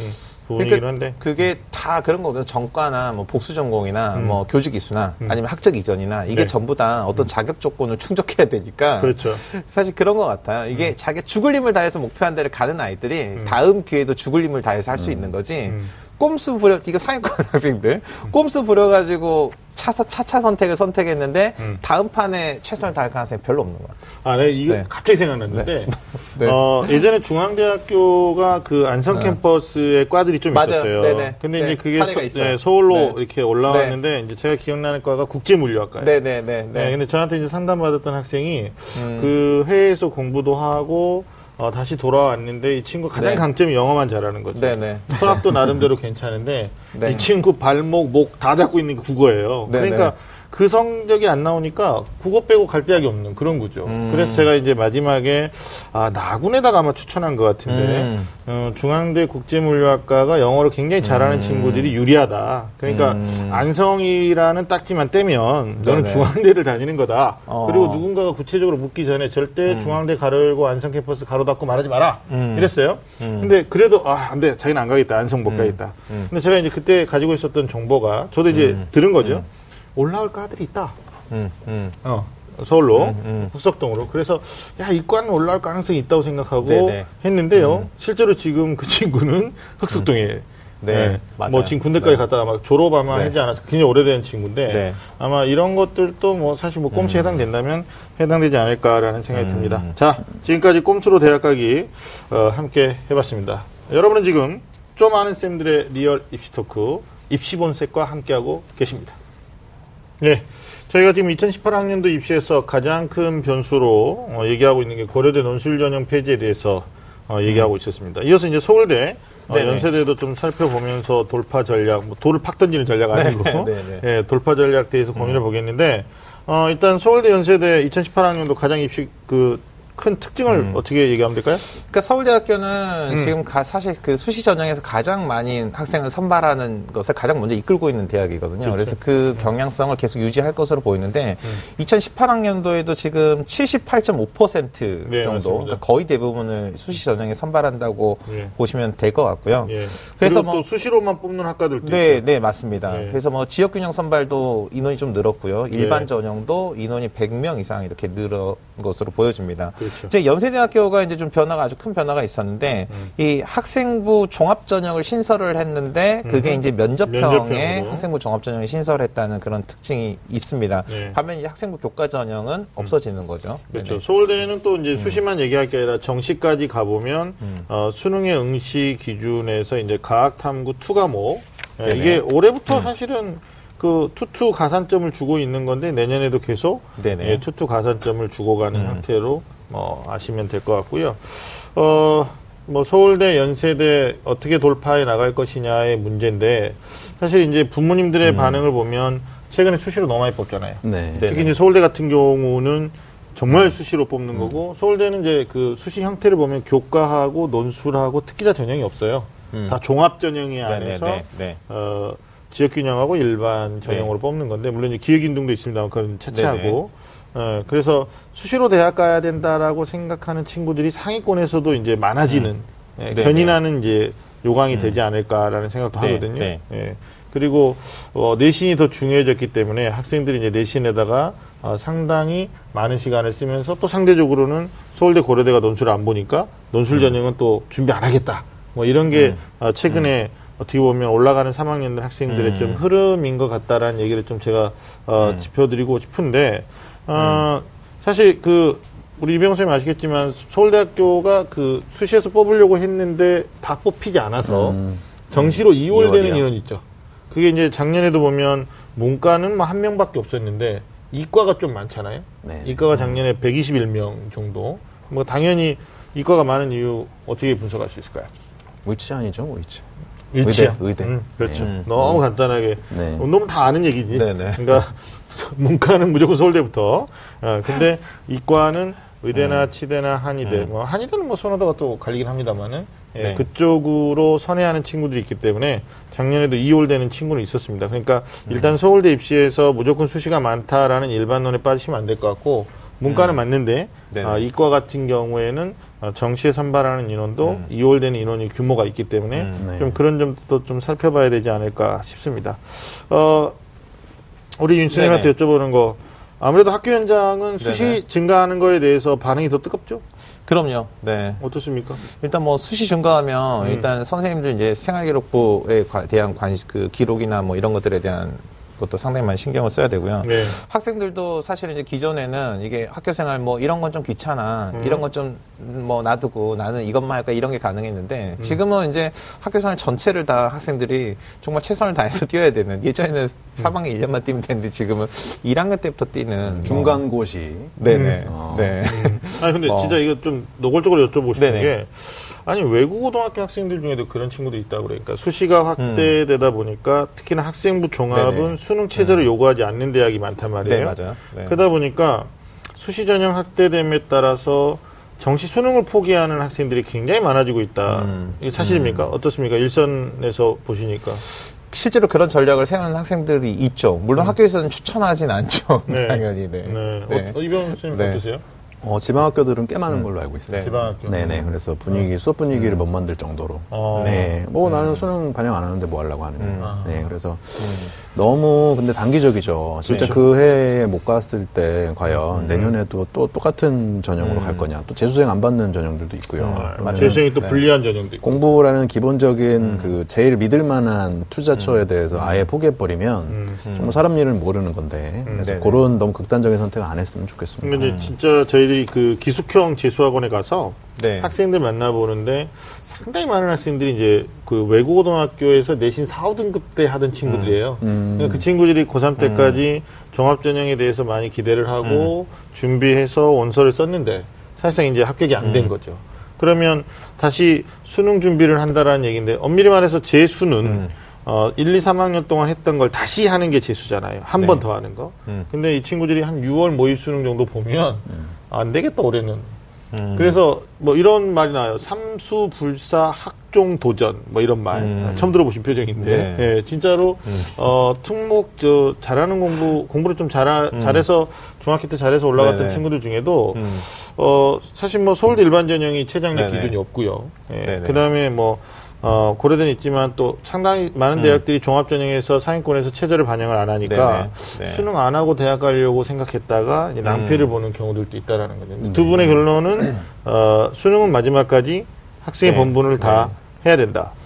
거죠? 수능 이상으로 예를 들면 심층 면접이나 이런 걸 준비하기 위한 공부를 한다면 음. 그거는 지지할 수 있어요. 음. 네. 근데 학생들한테 수능을 안 보는 전형을 소개하면은 그 이상의 공부를 해가지고 수능이 필요 없게 하는 게 아니라 음. 기본적인 건 공부도 안 해가지고 이도저도 안 되는 경우가 더 많은 거죠. 그러니까 그렇죠. 수학 못해요. 그래 그러면 수학 반영 안 하거나 적게 반영하는 데를 추천해 주지 않습니까? 그럼 네네. 수학을 아예 버리는 게 아니, 수학만 버리는 게 아니라 다른 것도 어영부영해 버리는 경우가 많아요. 그래서.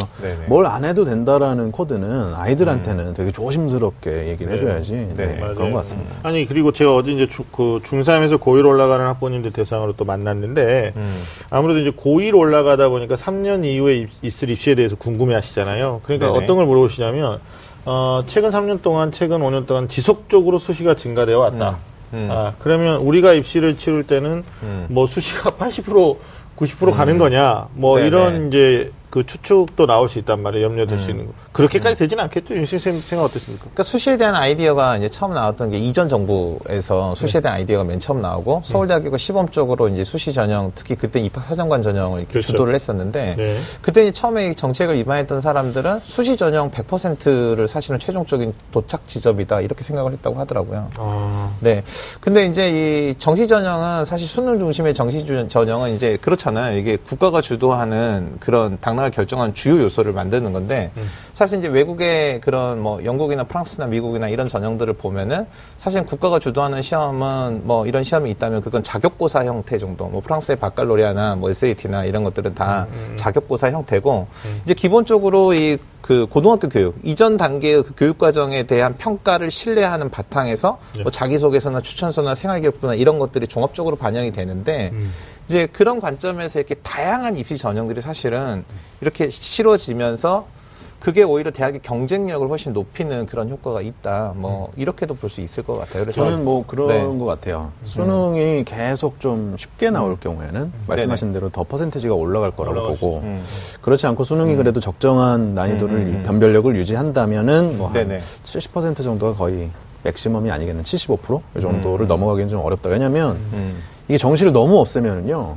네네. 어 뒤늦게 철든 남학생 그래. 네네네. 맞아요. 그들을 위한 음. 게 없어요. 지금. 논술도 자꾸 폐지하고요. 맞아요, 맞아요. 그래서 그런 학생들을 위한 배려도 있어야 되고 저는 기본적으로 수시가 느는 거에 대해서는 뭐 이렇게 가치 네네. 평가를 하고 싶진 않지만 네. 그래도 다양한 기회들이 좀 골고루게 음. 그러니까 네. 어, 정시도 한 4분의 1, 뭐 학생부도 한 4분의 1, 뭐 특기자도 한 4분의 1, 논술도 좀 4분의 1 이렇게 좀 너무 쏠리지 않는 식으로 해서 내가 정말 좀 비전을 가지고 공부하고 싶은 방향을 선택할 수 있게 다 잘해보고 안 되면은 포기하고가 아니라 좀 미리 정할 수 있는 그런 식이 좀 낫지 않은가.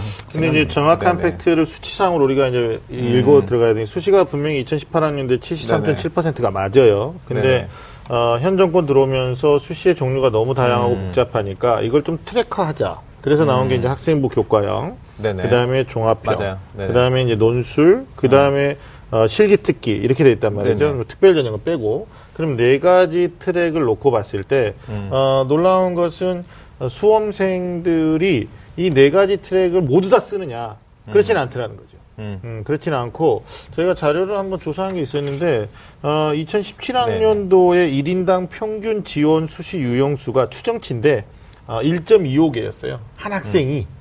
음. 그러니까 수시를 어, 쓰는 형태에서 그 다음에 이제 2016학년대 같은 경우에는 어, 1.27등계. 그러니까 뭐냐 전형 유형으로 따지는 유형으로 거죠. 봤을 때. 네, 유형으로 네네. 따졌을 네. 음. 때, 그러니까 여섯 장 중에서는 17학년도에 4.47개를 썼고, 그 다음에 16학년도에는 4.3개를 썼는데, 이건 네. 여섯 장 중에 네 장 정도를 썼다 이렇게 말하는 거고, 음. 중요한 거는 이제 유형이 네 개 정도일 때 음. 아이들이 어떻게 썼느냐, 그러면 어, 1.25개, 1.27개 이렇게 쓴단 말이에요. 대부분 두 한개 아니다. 트랙 아, 두 개도 아닌 거죠. 두 개도 아닌 거죠. 네네. 그렇게 되면 결국은 교과하고 종합하고 논술 실기특기 다 합쳐서 73%가 넘는 거지. 본인이 쓸 수 있는 전형만 이제 놓고 생각하면 네. 사실상 수시는 그렇게 또 많지도 않을 수도 있다. 이런 이제 어, 직관을 우리 친구들이 가져야 되고 어, 제가 최근에 그 어머님들 대상으로 세미나 하면서요 이런 문제를 네네. 내봤어요. 전국 대학 기준으로 어, 수시 정시 포함해서 가장 많은 인원을 뽑는 전형 유형은 이라는 질문을 던져봤어요. 네네. 그랬더니 뭐, 어, 종합형이요, 뭐 아니면 정시요 질문이 많이 나오거든요. 정답 뭡니까? 교과형을 제일 많이 음. 맞아요. 뽑아요, 교과형은. 그러니까 교과형이 40%를 2017학년대, 음, 아, 18학년. 전국적으로. 네. 네. 전제 조건은 전국적으로. 음, 근데 이제 문제는 대학을 좁혀보자고요. 만약에 네네. 이제 우리 어, 입시 본색 보는 친구들이 음. 선생님 저 서울에 있는 한 여섯 개 정도 대학 생각하는데요. 이러면 어, 교과형이 저희들이 프로테지 계산하니까 4.27%밖에 안 된다. 네. 네. 어, 그러니까 자기의 성적대에 따라서 원하는 대학을 좁히고 들어가 보면 실제로 교과형 굉장히 적은 거죠. 음, 상대적으로 맞아요. 종합형은 전국이 한 23.6% 되는데 어, 주요 대학으로 오니까 이게 뭐 한 51% 넘어가는 구조가 되는 거거든요. 음. 예, 논술도 뭐 우리 박 선생님 알겠지만 음. 어떻습니까? 한 3.7% 정도 전국에. 근데. 어, 주요 대학 오면은 어, 서울대 고려대를 빼고 계산하면 20% 넘어갈걸요? 예, 맞아요. 예, 네. 그리고 서울 애들이 네. 현실적으로 맞아요. 물론 이제 입시 전문가나 선생님 교사분들께서는 네. 이제 학생부 관리를 평소에 잘해서 가라라고 얘기하지만 음. 아까도 말씀드렸다시피 54억의 전형률 수익에서 음. 34억의 논술 전형이에요. 음. 그러니까 애들이 뭐 수시가 네 가지 종류가 있으면 네 가지를 고르게 음. 그 네 가지 중에 하나를 선택해서 여러 개를 쓰는 게 아니고 거의 다 논술 중심 전형이거든요. 그렇죠. 네, 그게 저는 문제라고 보는 거예요. 교과도 4분의 1이 희망을 가질 수 있고, 종합으로도 4분의 1이 좀 희망을 가질 수 있고, 논술도 4분, 이런 식으로 돼야 되는데, 거의 논술에다가 다 갖다 쓰고, 이제 일부, 정말 근면성실하고 평소 관리하는 애들만 교과 종합을 하니까, 이런 거에 대해서는 조금 더 생각을 다시 해봐야 되지 않나. 그래서 제가 이것도 한번 조사해봤는데 그 지금 어, 말씀하신 게 많네요. 아니 아니, 네. 저- 아니 지난번에 욕심 너무 많이 내가지고 내가 공 부안 하면 안 되겠더라고요. 근데 어, 지역별로 그 수시 전형에 네. 대한 지원의 우선순위를 조사해봤어요. 그랬더니 아. 이제 방금 이병헌 선생님 말씀하신 것처럼 서울 경기권에 있는 아이들이 1순위로 쓰는 수시는 논술형이 맞아요. 음. 제일 많이 쓰는 게. 그다음에 두 번째가 학생부 종합이고 이제 세 번째가 적성. 네, 적성 그렇죠. 있죠. 뭐한 10개 정도 보는데, 예, 이제 뭐 가천대가 중심에 있고요. 그 다음에 지방에 있는 광역시. 네네. 그러니까 뭐 울산이나 부산이나 뭐 대구나 강주나 있는데 여기에서는 이제 애들이 가장 많이 쓰는 1순위가 종합형. 종합이죠. 예, 그 다음에 2순위가 논술이에요. 이 바뀐 거죠. 예, 그 다음에 3순위는 교과형. 네, 맞아요. 예, 그 다음에, 어, 광역시를 뺀 소도시. 음. 많죠. 예, 이 친구들이 제일 많이 쓰는 전형이 교과형. 음. 음. 예, 그리고 어, 2순위가 종합형이고 음. 어, 3순위가 지역인재 전형이라는 게 있죠. 어, 그렇죠, 그렇죠. 시골 학생들은. 음, 네네네. 그래서 저는 이제 정리해드리고 싶은 게 서울에 거주하고 있고 경기권에 거주하고 있다. 그럼 교과형이 40%라고 인지하면 안 된다. 이거는 지방에 있는 대학에서 훨씬 더 많이 뽑는 전형이다. 그리고 자기가 목표하는 대학이 어, 서울에 25개냐, 뭐 15개냐, 혹은 주요 10개 대학이냐, 6개 대학이냐에 따라서 좀 좁혀볼 필요가 있다라는 생각이 들어요. 그래서 제가 이제 다음으로 여쭤보고 싶은 게 이제 올라가는 고등학교 3학년 학생들이 아, 수시 전형 많이 늘어났는데 항상 고민하는 게 그럼 수시냐, 정시냐. 음. 이게 이분법적으로 많이 물어본단 말이에요. 그렇죠. 그러니까 우리가 지금 이 개념을 먼저 잡아줬는데도 음. 어, 그래서 어떻게 생각하십니까 이경훈 씨? 이게 수시 비중이 높긴 한데 그렇다고 음. 학생이 음, 그래 나는 학생부 종합이 확실하니까 네, 3년 내내. 학생부 종합으로 무조건 간다 이러기가. 어지간한 배짱으로는 쉽지 않거든요. 않아요. 그리고 네. 교과도 솔직히 1학년 때 잘하지만 2학년, 3학년이 어떻게 될지는 또 가봐야 아는 문제고요. 음. 그래서 네. 정시라는 게 마지막 어쨌든 안전판 역할을 어느 정도 비율로는 좀 해줘야 되지 음. 않나요? 그리고 학생들도 아까 말한 것처럼 수능 공부에 대해서 너무 소홀히 하는 거는 좀 위험하다 음. 얘기하고 싶은데 어떻게들 생각하시는지. 나 우리 인수영 씨 어떻게 네. 이게 우리 그 입, 우리 이게 수- 입시 본색이잖아요. 네, 본색. 그래서 본색. 그래서 처음에 지난번에 뭐 영웅 본색 생각나 뭐 이런 얘기 하셨는데. 예. 근데 이게 본색이 볼 본디 본디 가지고 있는 색깔이나 모양 이런 의미를 가지고 있어서 그렇죠. 그러니까 입시 본질이 뭐냐 이게 사실 바꾸면 이런 거거든요. 사실 대입 전형의 본질은 이게 사실은 장기자랑도 아니고 노래자랑도 아니거든요. 음. 이게 입시 전형의 본질은 이제 상위 학교에 진학을 해서 학업을 잘 수행할 수 학- 할 있는 학생이 누구냐. 그러면 학생들이 사실 고등학교 과정에서 이제 상위 대학에 진학할 수 있는 기초적인 학업 수행 능력을 키우는 그 본질에 가까운 공부를 하면 사실 이런 고민이 해결이 되거든요. 네. 그러니까 본질에 가까운 공부를 하지 않고 1학년 때 뭐 나는 수능이에요 하고 학교 생활 다 안 하고 저 나름대로 지금부터 EBS 문제만 1학년 때부터 할 거예요. 선생님 수업 시간 필요 없어요. 막 이런 애들이 있다고요. 아, 또 거꾸로 어. 저 수능 안 봐요. 저, 그럴 때 어떻게 하세요? 저 종합 전형인데요. 뭐 이런 애들이 선생님 있다고요. 얼고 달래고 할 거예요. 아, 참 얼고 무사하구만. 달래 안아주죠. 그런 애들은 안아주죠.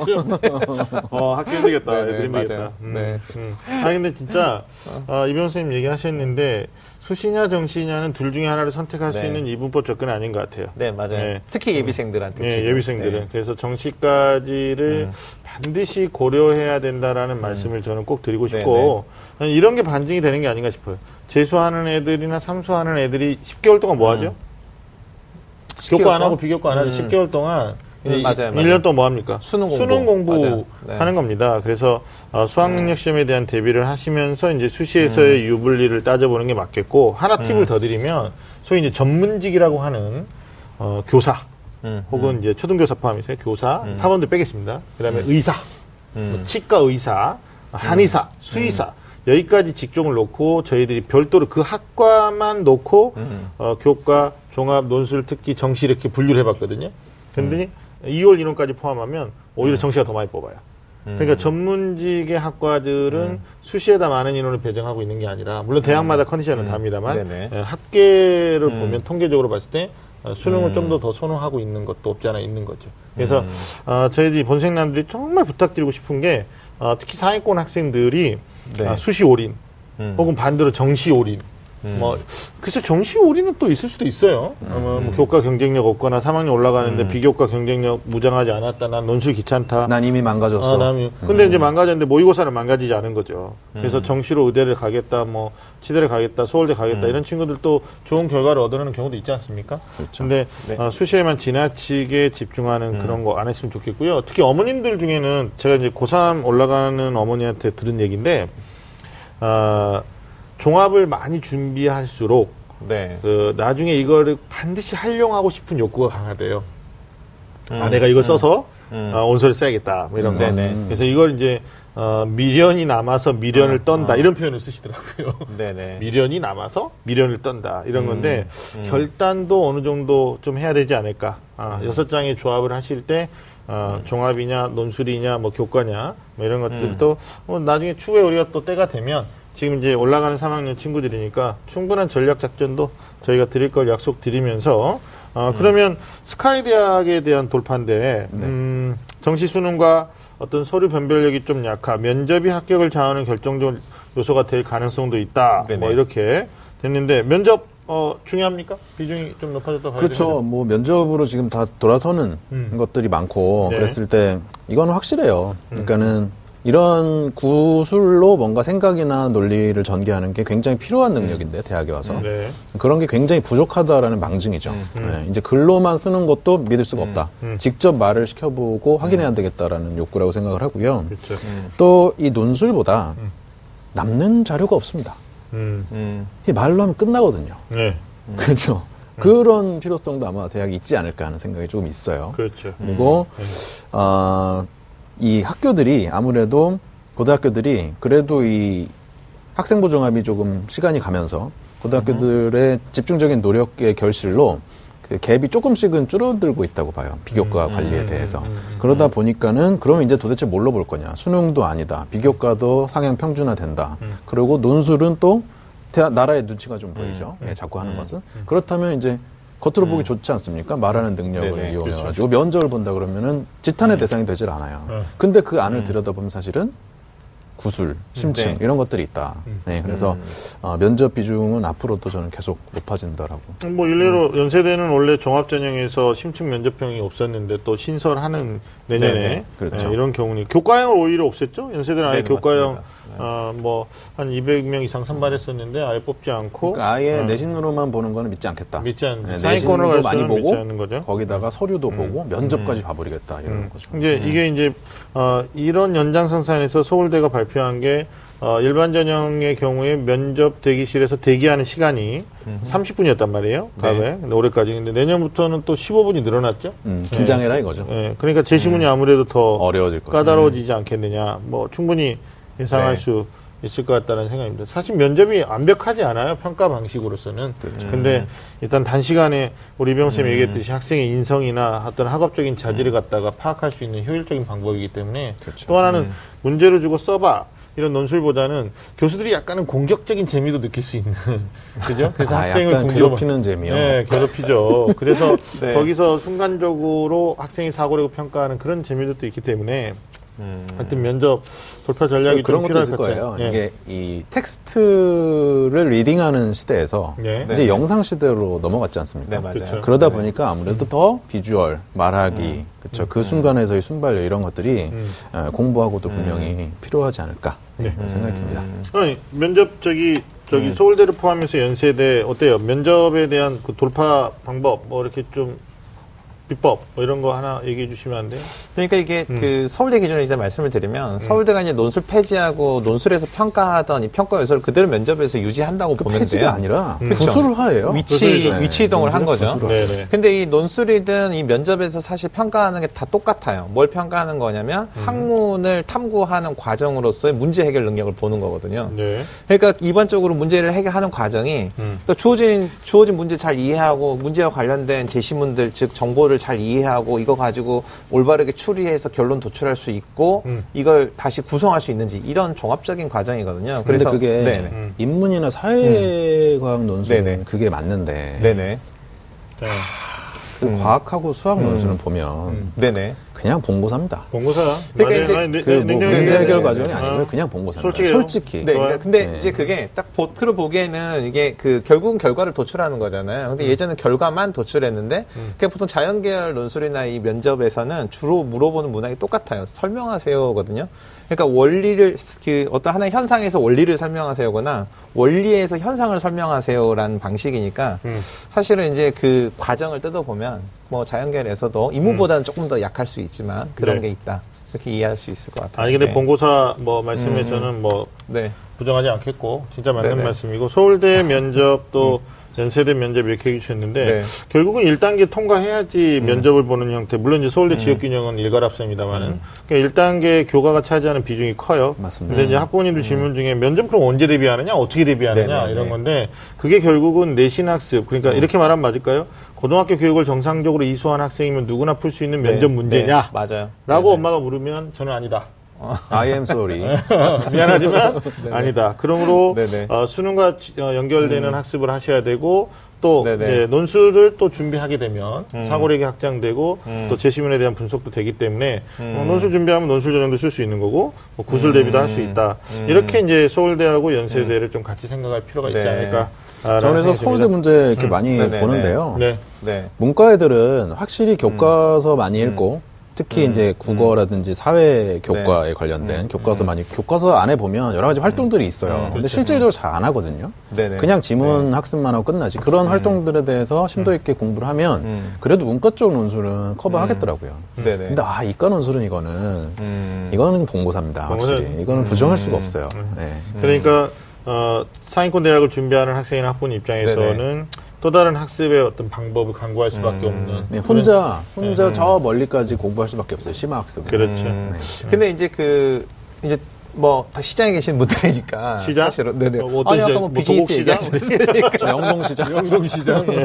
네, 이제 저는 이제 학교에 있는 교사 입장에서 보면 네네. 사실 그동안 학교의 교육에 이런 것도 많이 바뀌었거든요. 그러니까 학생들이 예전처럼 일방적으로 교사의 강의를 듣는 수업 방법에서 요즘 뭐 flipped learning이라고 해서 이제 기존의 학습을 뭐 다른 자료를 통해서 먼저 학생이 준비를 해오고 교실에서는 토론이라든지 아니면 학생의 발표라든지 아니면 학생들이 어떤 탐구 보고를 직접 쓰거나 이런 과정들이 굉장히 강화돼 맞습니다. 있어요. 네. 그러니까 사실 이제 두 분이 학교를 다니던 시절의 관점에서 봤을 때는 그런 어떤 교과의 지식을 일방적으로 듣고 음. 이렇게 하는 방식으로는 준비가 안 되죠. 근데 사실은 원칙적으로 학교에서 하는 이런 수업의 교육 프로그램들을 학생이 잘 따라온다면 음. 사실은 준비될 수 있을 가능성이 제가 보기엔 훨씬 크다. 아니, 이렇게 오해 생각되는 없이 거죠. 그러니까 네. 무조건 사교육의 도움을 받아야 된다. 아니, 또 한판 해보자고 하는 줄 알고. 정의하진 않아요. 대진고가 잘하시는 걸로. 그렇죠. 네. 그렇죠. 그래서 학교 교육으로도 충분히 할 수 있지만 어, 우리 가 이 면접의 본질적 입장에서 들어가 보면 만만치 않다. 저는 네. 그 수준을 낮춰야 된다는 입장입니다. 그렇죠. 사교육에 의존해라가 아니라 이거는 학교 수준을 넘어가는 문제는 지양하는 게 네, 맞다. 예, 한 아버님의 말씀을 전언을 드리면 방송국에 근무하시는 분인데 당신의 자녀가 면접 준비를 함으로 인해서 학원에 라이딩을 하면서 면접 문제를 봤대요. 근데 네네. 이분이 하시는 말씀이 이거는 고등학교 3학년 학생이 쉽게 고급 교육 과정을 통해서 대답하기 어려운 문제였다. 물론 이제 상위권 대학에 준비한 학생이었는데 이게 좀 시사하는 바가 큰것 네. 같습니다. 자, 네.